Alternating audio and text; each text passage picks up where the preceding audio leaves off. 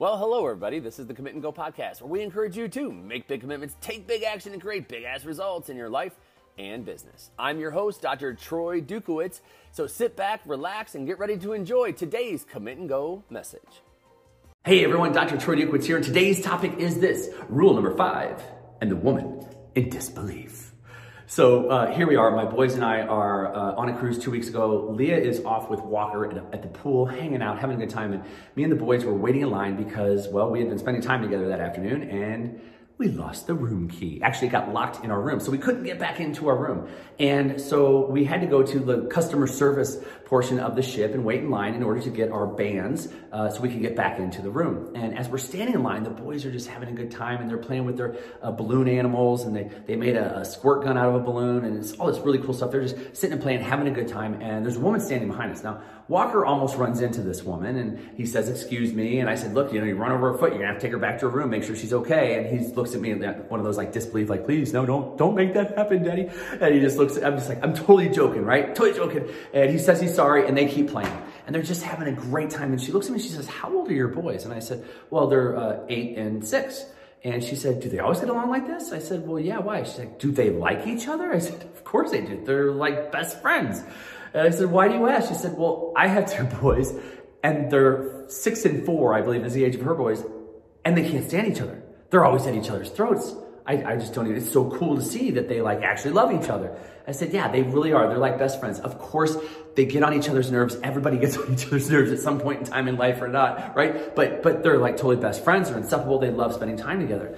And I looked at her and said, I, can I share something with you? Do you mind if I share something with you that's kind of like a value that we have in our family? And she said, sure, what? And I said, well, um, something that I learned many, many years ago that I've instilled on them and shared with them is what's called rule number five. And rule number five is take care of your brother.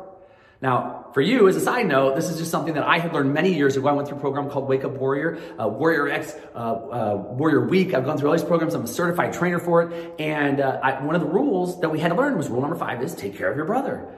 And so this is a rule that I've instilled within the boys. The first time I learned it, I came back and I started sharing it with the boys. And even to date is there are things that take place in our life. I will say, hey, what rule is it?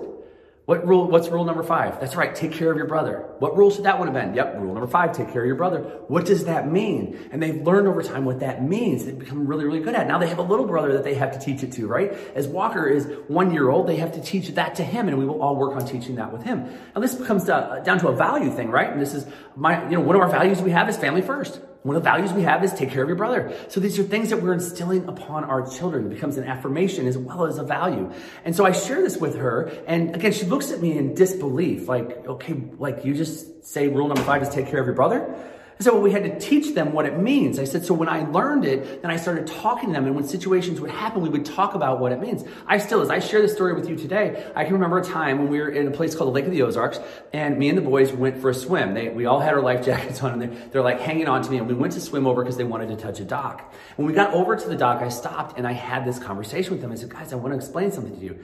It's called rule number five. And rule number five is take care of your brother. And I started to share with them what it was. It's still, it's so, it's vivid and clear in my mind right now as I share this with you that one day that I had this conversation and we just kept having conversations after that because it's an important value to me, because I think it's so important as brothers uh, and sisters and, and family to be able to have these things, these rules and these values that we understand. And so that's how deep it is for me. And that I've been able to share it with them and I'm sharing it now with her.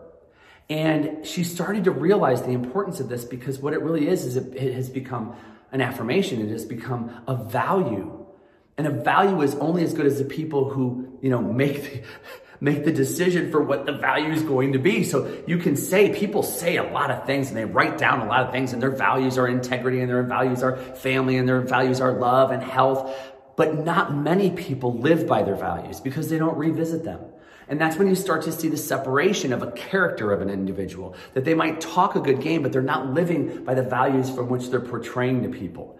And so this is a value that we've instilled within our children and worked very hard to make sure they understand family first, to make sure they understand take care of your brother. They have even created rule number six, which is take care of your parents. And we've added to the list of rules as a result of this. And so you could see she went from a person in disbelief to a person of hope. That I think what she might have realized on that day is maybe they had not clearly defined some of their own values. And in not defining their own values, their, their two sons had not really understand the importance of connection, the importance of being there for each other, the importance of rule number five, take care of your brother. Now, what does this mean to you and me? I mean, what, how is this important to you? A woman standing behind me in a line on a cruise ship. What does this mean to you? It means to you that in everyone's life, we need to stop and take a look at our own values. Are we living by the values from which we say that we stand for? If you look and you say health is one of your values, but you find that you're not hitting your goal in health, Maybe it's because you haven't made it enough of a priority. Maybe relationships are, and we start to feel like maybe disconnected from our spouse, or maybe that uh, we've been a little rough on our own kids, and we go, wow, I haven't revisited my values in a while. We look at our businesses and we talk about maybe big vision in business, and yet we're not getting to where we want to go. Why? Because we get so distracted by external things that we, we forget, we fail. We literally fail to stop and look at what our values are and what we stand for. Your business has values by which it grows and by which people understand who and what you are and what you stand for. Are you living by those values? And the beauty of this is that when you tune into your values, you are tuning into yourself. And I'm going to pause on that one and I hope you can really absorb this. When you tune into your values, you're actually tuning into yourself. And so if you take the time to tune into your values and understand what they are, you're tuning into yourself, which means that you have a course correct right now, today, for the actions that you will take. Are they congruent with who you are and what you stand for? Are they based on other people and what they might want in your life? Because anytime you start to work on things that are other people's values, destruction is soon behind. So you have to roll up your sleeves and identify your own personal values, your own business values, and live by those values. And they will be the guiding light for you on the pathway to get to where you want to go. So today's assignment is super, super simple, but for some it might be difficult. Is just to take a look right now and what are the values that you possess in your personal life? What are the values that you possess in your business? And then identify, are you living by these values? If you are, high five, way to go. But if you're not, it's time to course correct and get back on path with the things that matter to you. When you start to do that, you'll find that your energy goes up. When you start to do that, you'll find that your passion goes up. You'll start to find that you become excited about things again. Why? Because you're living by the values that you stand for, for not what other people stand for. So that's all I've got for you here today. Hey, if you haven't already, refer, please, please, please refer Commit and Go the podcast to your friends, family, and loved ones that you think can benefit the messages I deliver here every day, Monday through Sunday. And oh, I'm so excited. We just sent it out today on a list. My Empowered Morning Challenge is here. So please, if you're watching, if you're watching this video on Facebook, go down below and click the link, find out more about the challenge. Or if you're listening in on the Commit and Go podcast, all you gotta do is simple is go to www.myempoweredmorning.com, myempoweredmorning.com. You'll find out about the program. You'll also get a free video on how to transform your shitty mornings into powerful days. That's all I've got for you here today. I'm Dr. Troy Dukowitz. We'll hear you next time. Bye bye.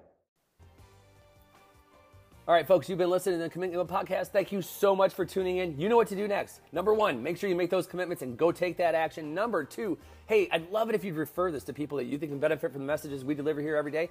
And finally, if you need more information about what it is that I do on a daily, weekly, and monthly basis as a success coach, hey, email me, drtroy@commitandgo.com, or check out the website, www.commitandgo.com.